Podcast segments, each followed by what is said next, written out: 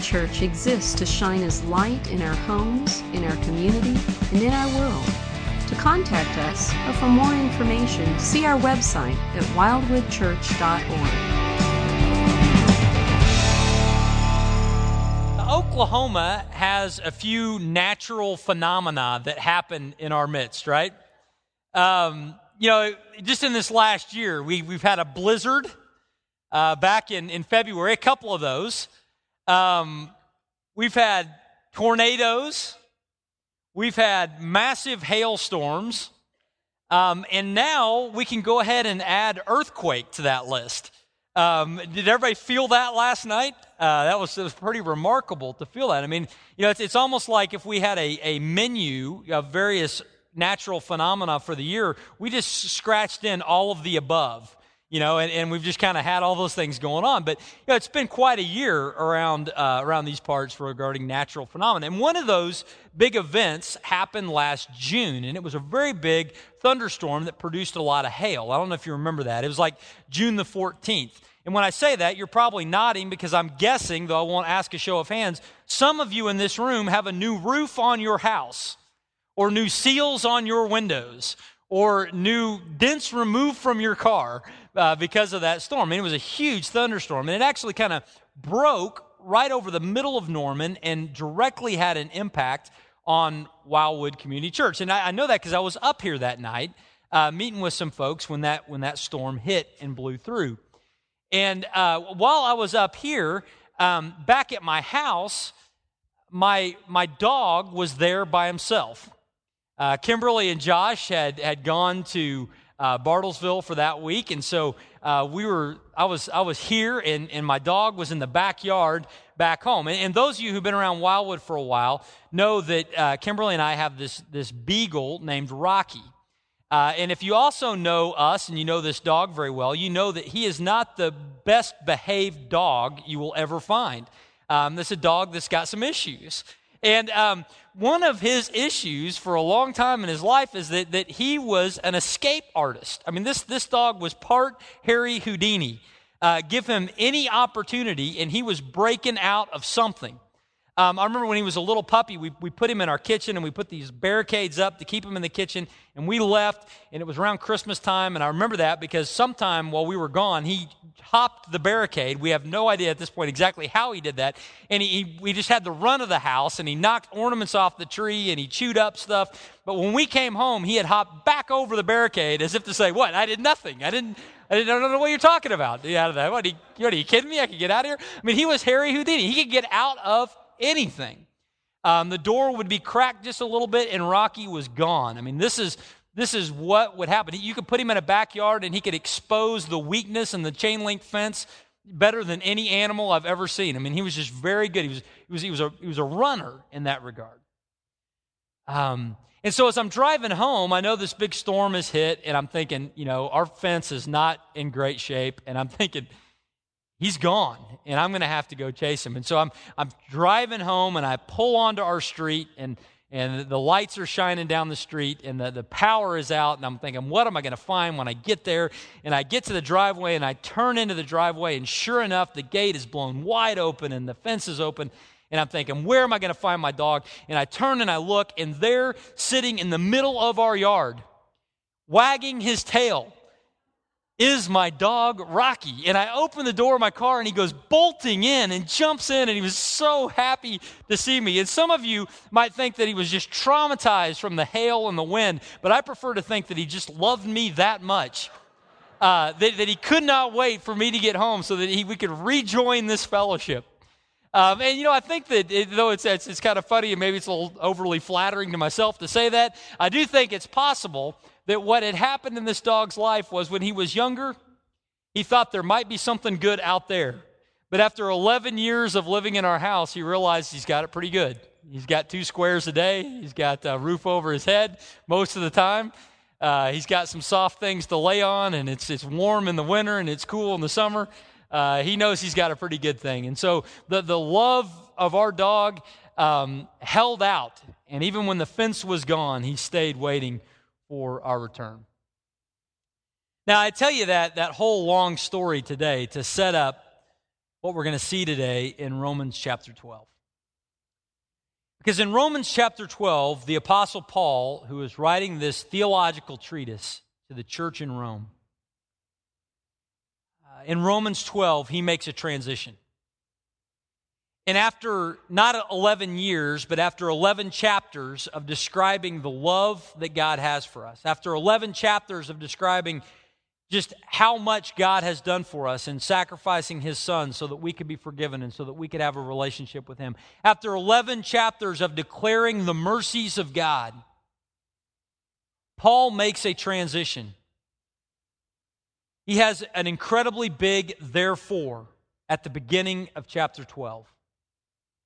And as he makes this therefore, he's saying, on the you know, because God is gracious, because God is merciful, because God has worked in your life in such a way, therefore, I'm going to call you to certain actions.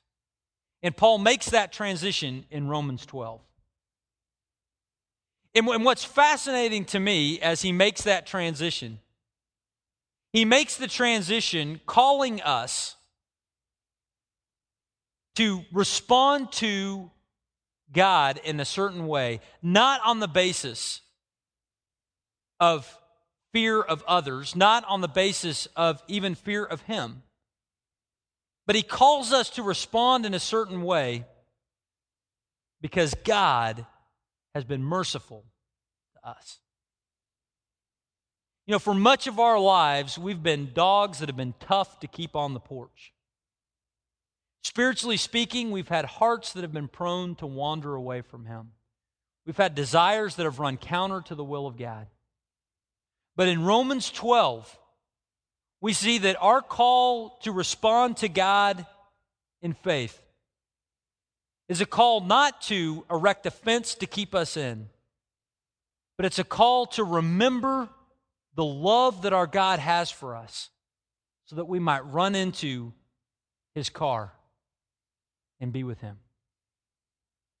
And we're going to see that today from Romans 12. And, and what we're going to see today as we begin this series that we're calling Therefore, we're going to see three things today from Romans chapter 12, verses 1 and 2. So if you got a Bible, open up to Romans 12, verses 1 and 2. We're going to camp out there as we see three things this morning. Now, I think this is a particularly relevant section for us to look at because over the last several weeks, uh, our teaching pastor, Bruce Hess, has been walking us through um, a series on God's amazing grace. Uh, just as Paul walks through in the first 11 chapters of Romans statements about the greatness of God and his mercy and his grace towards us, we've been doing the same thing here at Wildwood through this series on amazing grace. And, and, and as, as we finish that series and look to what's next, I think it's appropriate for us to ask the therefore question. Because we have a God who is amazingly graceful, therefore, what for you and me? Let's take a look at how Paul answers that question in the book of Romans, chapter 12, verses 1 and 2. We're going to see three things. I'm just going to begin by reading the verses for us before we begin to unpack them. Romans 12, beginning in verse 1. He says, I appeal to you, therefore, brothers, by the mercy of God, to present your bodies as a living sacrifice holy and acceptable to God, which is your spiritual worship. Do not be conformed to this world, but be transformed by the renewal of your mind, that by testing you may discern what is the will of God, what is good and acceptable and perfect. Now, in those two verses, I said we're going to see three things. And the first thing that we're going to see is this we are to be wooed by the sweetness of God's grace. We're to be wooed by the sweetness of God's grace. And we see that as Paul begins in the very first part of Romans 12 1. See, in, in Romans 12, Paul begins, as we've noted, with this therefore.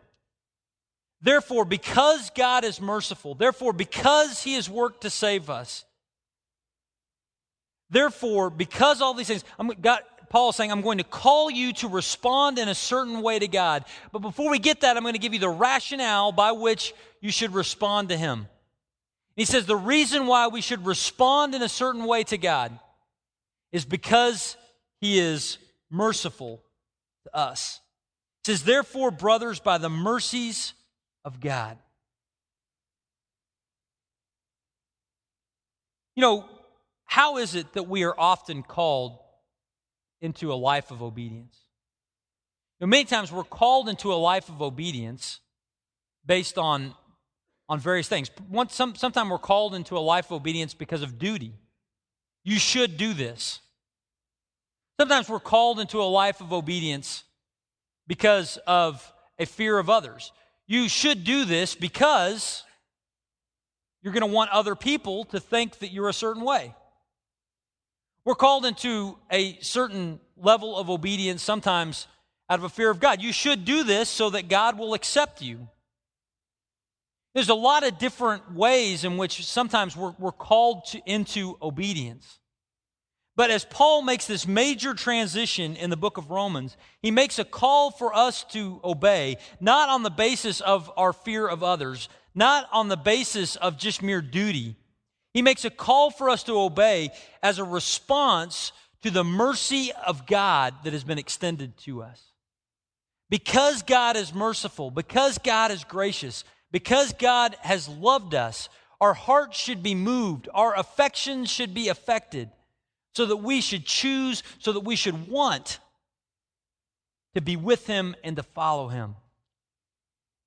Well, what are some of the ways in which these mercies of God have been uh, manifest to us? Uh, Paul goes through many of them in the book of Romans. I, I just want to highlight uh, several of them by, by mentioning some, some quotes of famous verses in the book. The first one is from Romans chapter 3, verses 23 and 24. He says, For all have sinned and fall short of the glory of God and are justified by his grace as a gift through the redemption that is in Christ Jesus. See, one of the ways in which the mercy of God has been shown to us is that though we are sinful people, Christ has come to die in our place so that we might have life. We have been justified, we have been made righteous because of the work of Christ. Not, a, not because of our works, not because we've impressed God, but because of what God has done for us in Christ. And in this way, God's mercy towards us is revealed. Uh, Romans chapter 5 and verse 1 says it this way It says, Therefore, since we have been justified by faith, we have peace with God through our Lord Jesus Christ. See, one of the ways in which the mercy of God is shown to us is not just that God's anger or wrath was satisfied in Christ so that we might be declared righteous, but we have a real relationship with Him. We have peace in our relationship with God, not again because we're so good, but because God is so good.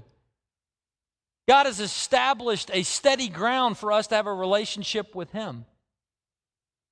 He's made peace, and because of that, His mercy and grace towards us is evident. Uh, Romans chapter 6 and verse 6 says this says, We know that our old self was crucified with him in order that the body of sin might be brought to nothing, so that we would no longer be enslaved to sin. God's mercy is shown to us, and that the body of sin, all that is within us that is worthy of God's wrath and judgment, was nailed to the cross with Christ and done away with so that we have a choice now of not being enslaved by sin any longer. The mercy of God is shown to us in this way. Uh, chapter 8 is full of statements about God's mercy to us. Uh, Romans 8 1 says it this way There is therefore now no condemnation for those who are in Christ Jesus. It doesn't say there is now not very much condemnation. It says there is no condemnation. That we have a security in our relationship with God because all of his wrath toward our sin has been satisfied. Romans chapter 8, verse 11. If the spirit of him who raised Jesus from the dead dwells in you, he who raised Christ Jesus from the dead will also give life to your mortal bodies through his spirit who dwells in you. The mercy of God is revealed to us, and that God's Spirit has come to reside within us to empower us to live the life that God has called us to. The mercy of God is revealed to us. Uh, Romans chapter 8, verses 38 and 39 says this He says, For I am sure that neither death, nor life, nor angels, nor rulers, nor things present, nor things to come, nor powers, nor height, nor depth, nor anything else in all creation will be able to separate us from the love of God in Christ Jesus our Lord. We have security in our relationship with Him. You see, when Paul writes to a group of Christians and he wants to appeal to them to live their life in a certain way, he makes that appeal not on the basis of what they should do, but he makes that appeal on the basis of what God has done in Christ, establishing a secure relationship between mankind and God on the basis of what Christ has done. That, that the wrath of God towards us might be satisfied, that we might have peace with him and that we might have confidence today, tomorrow, and every day in the future that our relationship with Him is secure. And Paul writes and says, I want you to remember the mercies of God and have that woo your affections so that you might cling to Him. Of this passage, John Calvin says this says, Paul, however, in order to bind us to God, not by servile fear, but by a voluntary and cheerful love of righteousness, attracts us by the sweetness of that grace in which our salvation consists. I love that phrase. The sweetness of his grace. God beckons us towards him, wooing us by the love that he has extended.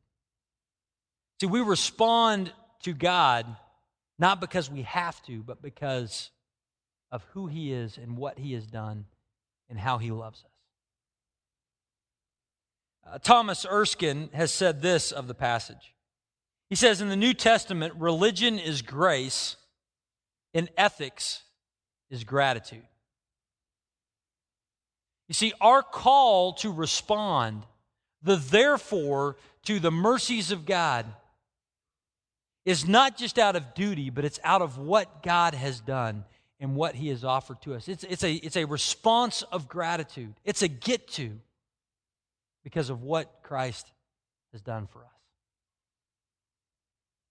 And you know what? When you think about this, this makes some sense. You know, think about your life for a moment. Think about the, the time when you first trusted in Christ for the forgiveness of your sins. I, I think about that time for me. Some of you have heard me tell that story before, but uh, it was on an Easter Sunday and, and a church service. I I trusted in Christ and, and everything had, had gained incredible clarity at that moment. Um, I was so fired up. I couldn't believe that, that, that, my sins could be forgiven, that I could have this relationship with God. And I remember going to Mazzio's Pizza after that and sitting across the table from some friends, and they didn't know what had happened in my life. And I, I just wanted to tell somebody. I wanted to go to go read more about this. I wanted to talk to somebody. I was just fired up. I was blown away by the grace of God towards me that, that I wanted to be with Him. I, my, my response at that moment was not to think about all of the sin that I could plan to commit. I had been wooed by the grace and the mercy of God, and all I could think about was following Him. Like my dog in the front yard, I just, I just wanted to run and jump into His arms. And at the point that you trusted in Christ, I, I, I, would, I would hazard to guess that that is what was happening in your life as well. That when you caught this picture of the grace and the mercy of God, you wanted to be with Him, not repel Him. Because His grace woos us closer to Him, the sweetness of His grace and mercy. Same thing happened last week.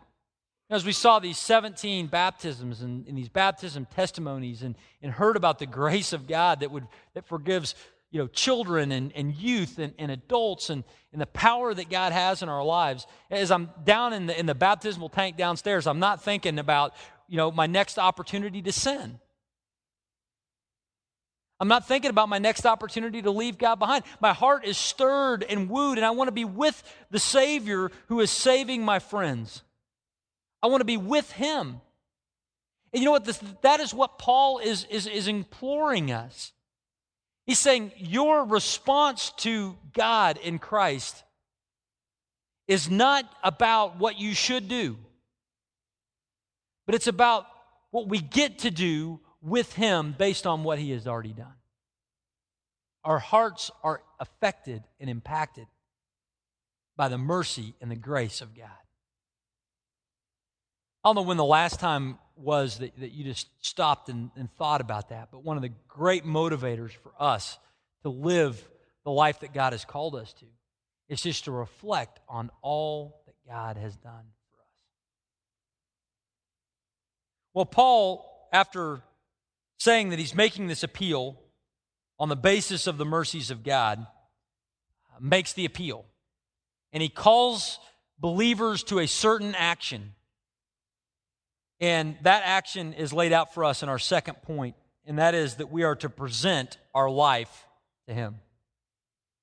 Present our life to Him. This is what we're called to do. Look at what it says I appeal to you, therefore, brothers, by the mercy of God, to present your bodies as a living sacrifice, holy and acceptable to God, which is your spiritual worship. What we're called to do is to present our bodies to Him. And He says that this is our spiritual worship. Now, translators have had a difficulty with that phrase, spirit, spiritual worship. Uh, trying to figure out what, what really did Paul have in mind when he talked about um, this, this spiritual worship. And when we read that in English, we think about this is, you know, our opportunity to worship God and, you know, from, from the inside out and those kinds of things. Um, but, but the actual Greek word that is here translated spiritual is the word for logical or rational. And I really think what Paul is intending as he, as he says this is he's saying, in light of God's mercy, in light of his grace, Present your bodies and your whole lives to Him because that is the rational thing to do.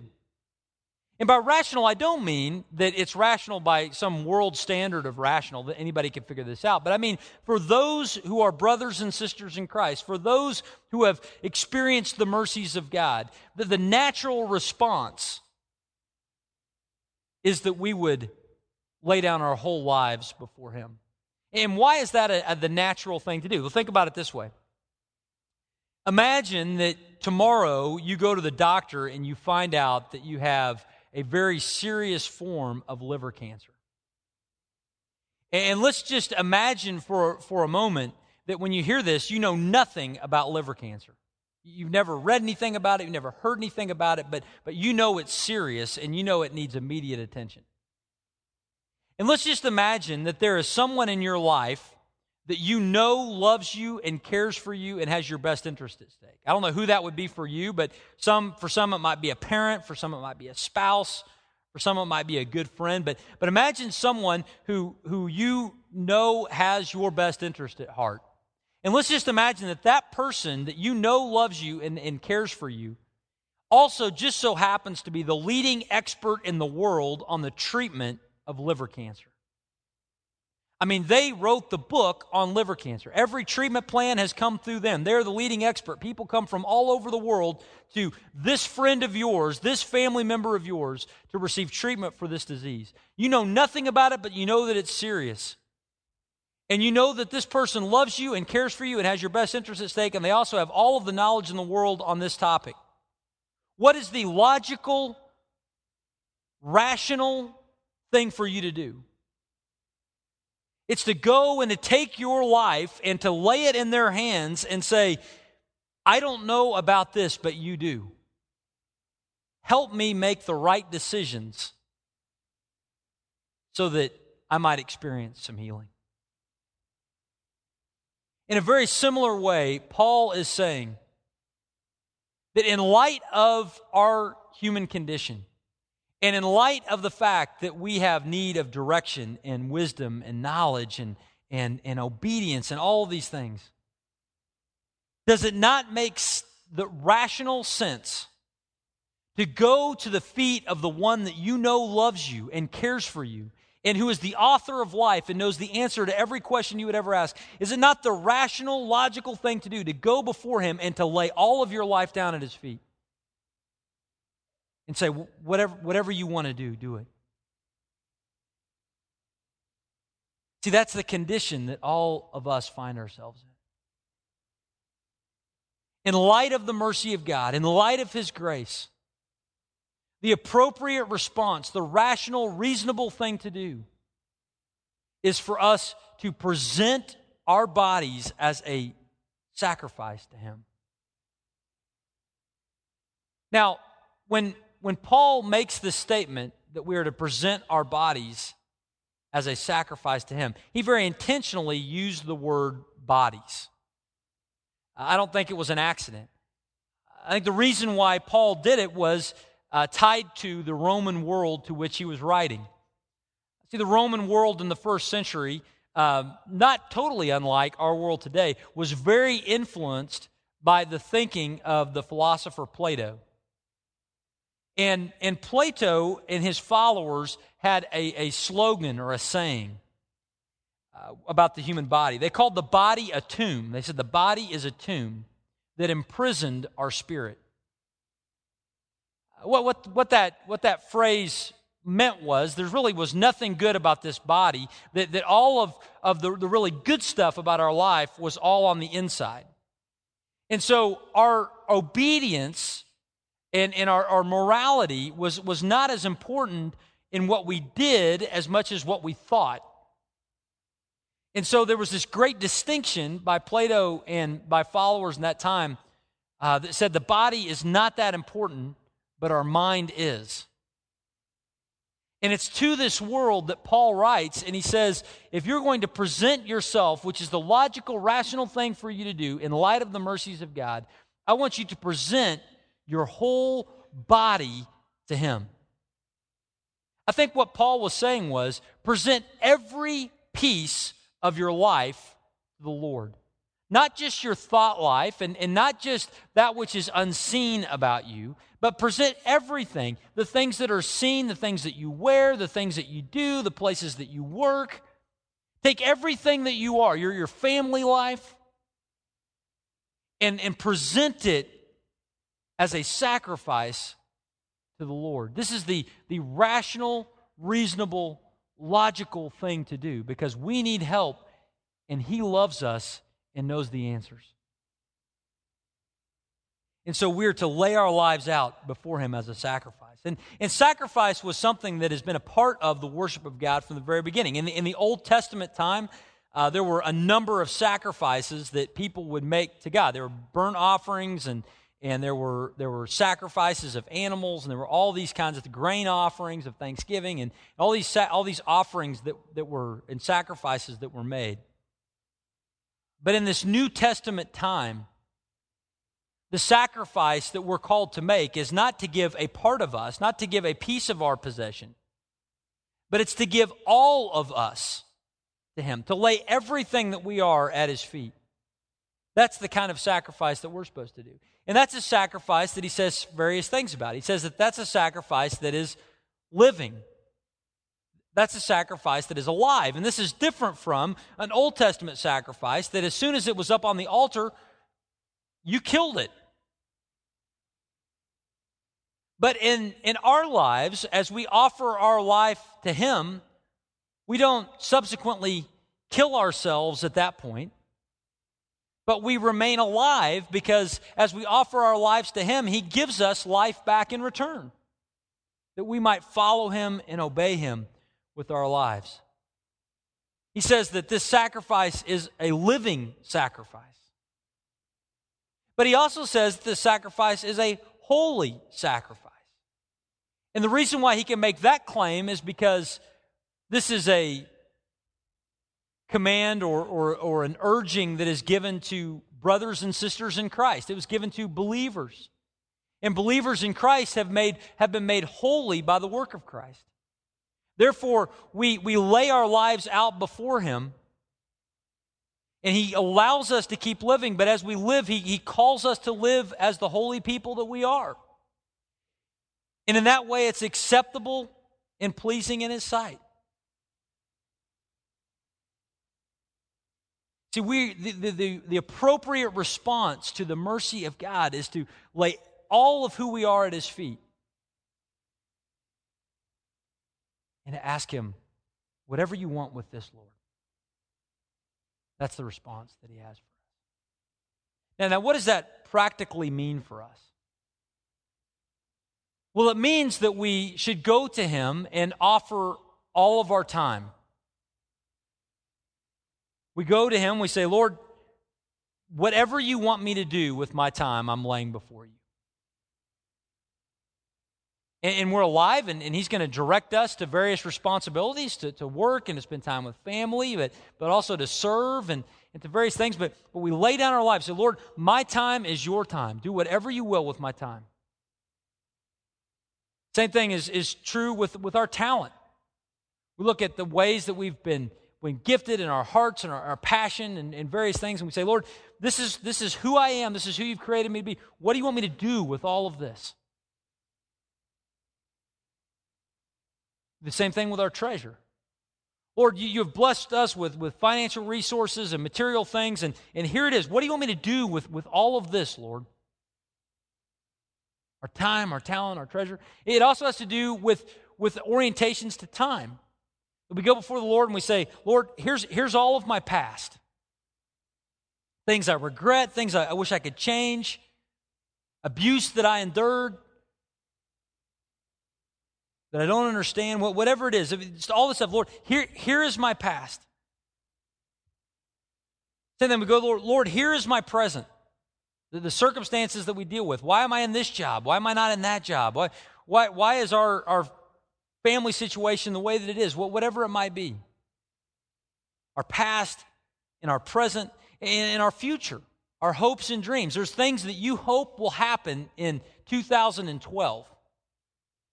There are things that you are, are worried about how they will unfold in, in the days and years and months ahead.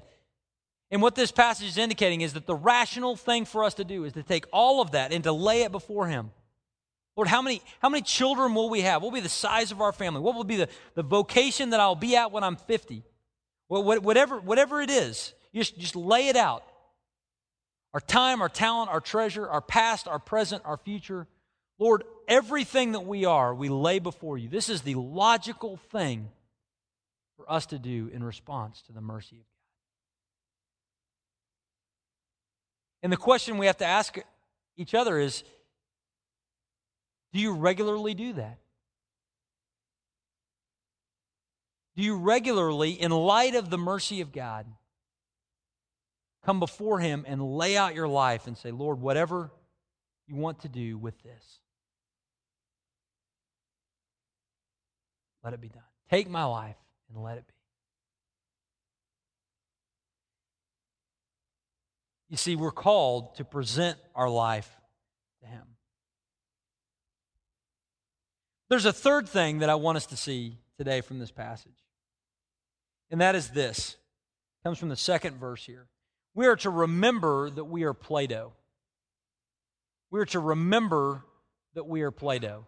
And, and, and I say that fully understanding that may be the strangest thing that anyone has ever said about Romans 12, 2.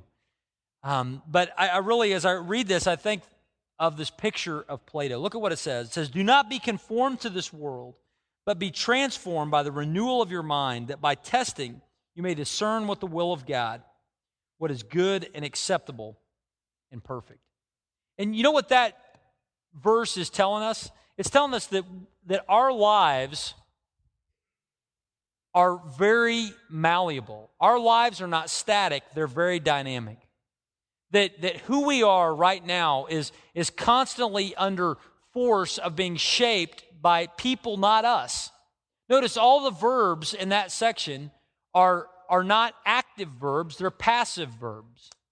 In other words, we can either be conformed, squeezed into the mold of the world, or we can be transformed through the renewing of our mind in Christ. But but but it's very clear in the section there in, the, in verse 2 that we are going to be shaped in some direction. And this, this bothers us a little bit because we like to think that our lives are fully ours, that, that we are the product of everything uh, that, that we do.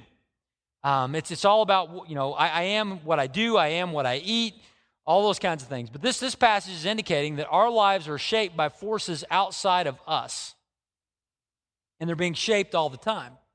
And so it matters who is doing the shaping. And this is where we're like Play Doh. I, have this little ball of, of orange Play Doh here. And you can imagine with this little ball, uh, it can be shaped into many different expressions.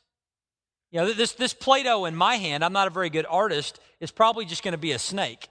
Um, that's, that's about all I can design it to be, right?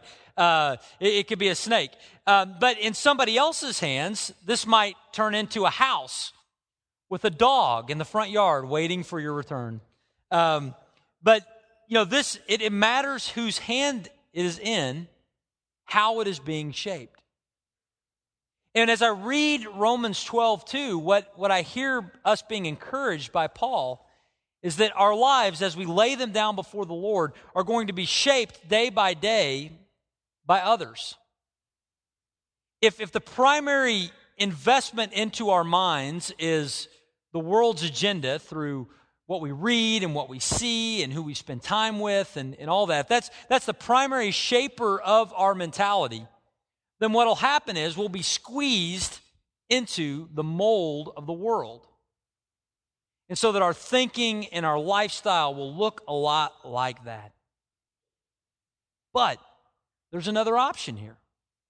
It says that we don't have to be conformed to the world, but we can place our life in the hands of the Lord who can craft us into the image of his Son, that we might be transformed. Uh, the Greek word that is used there is the word metamorphosis, it's a total change. The word transform is used elsewhere in the New Testament to talk about uh, the transfiguration of Christ. It's a total change revealing forth the glory of God.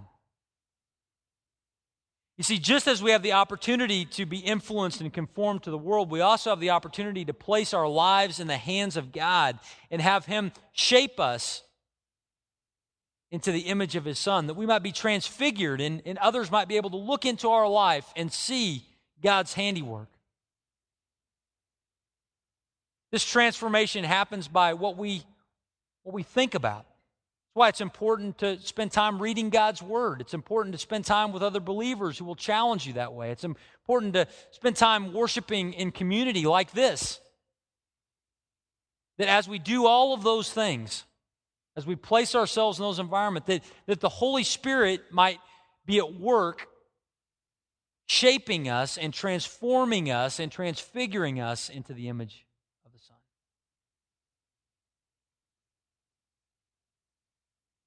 in light of the mercy of God, the logical thing for us to do is to lay down our life before Him. And as we lay down our life before Him, we might day by day be transformed by the work of the Spirit, shaping our minds as we place ourselves in His hands. And we can be a tough dog to keep on the porch.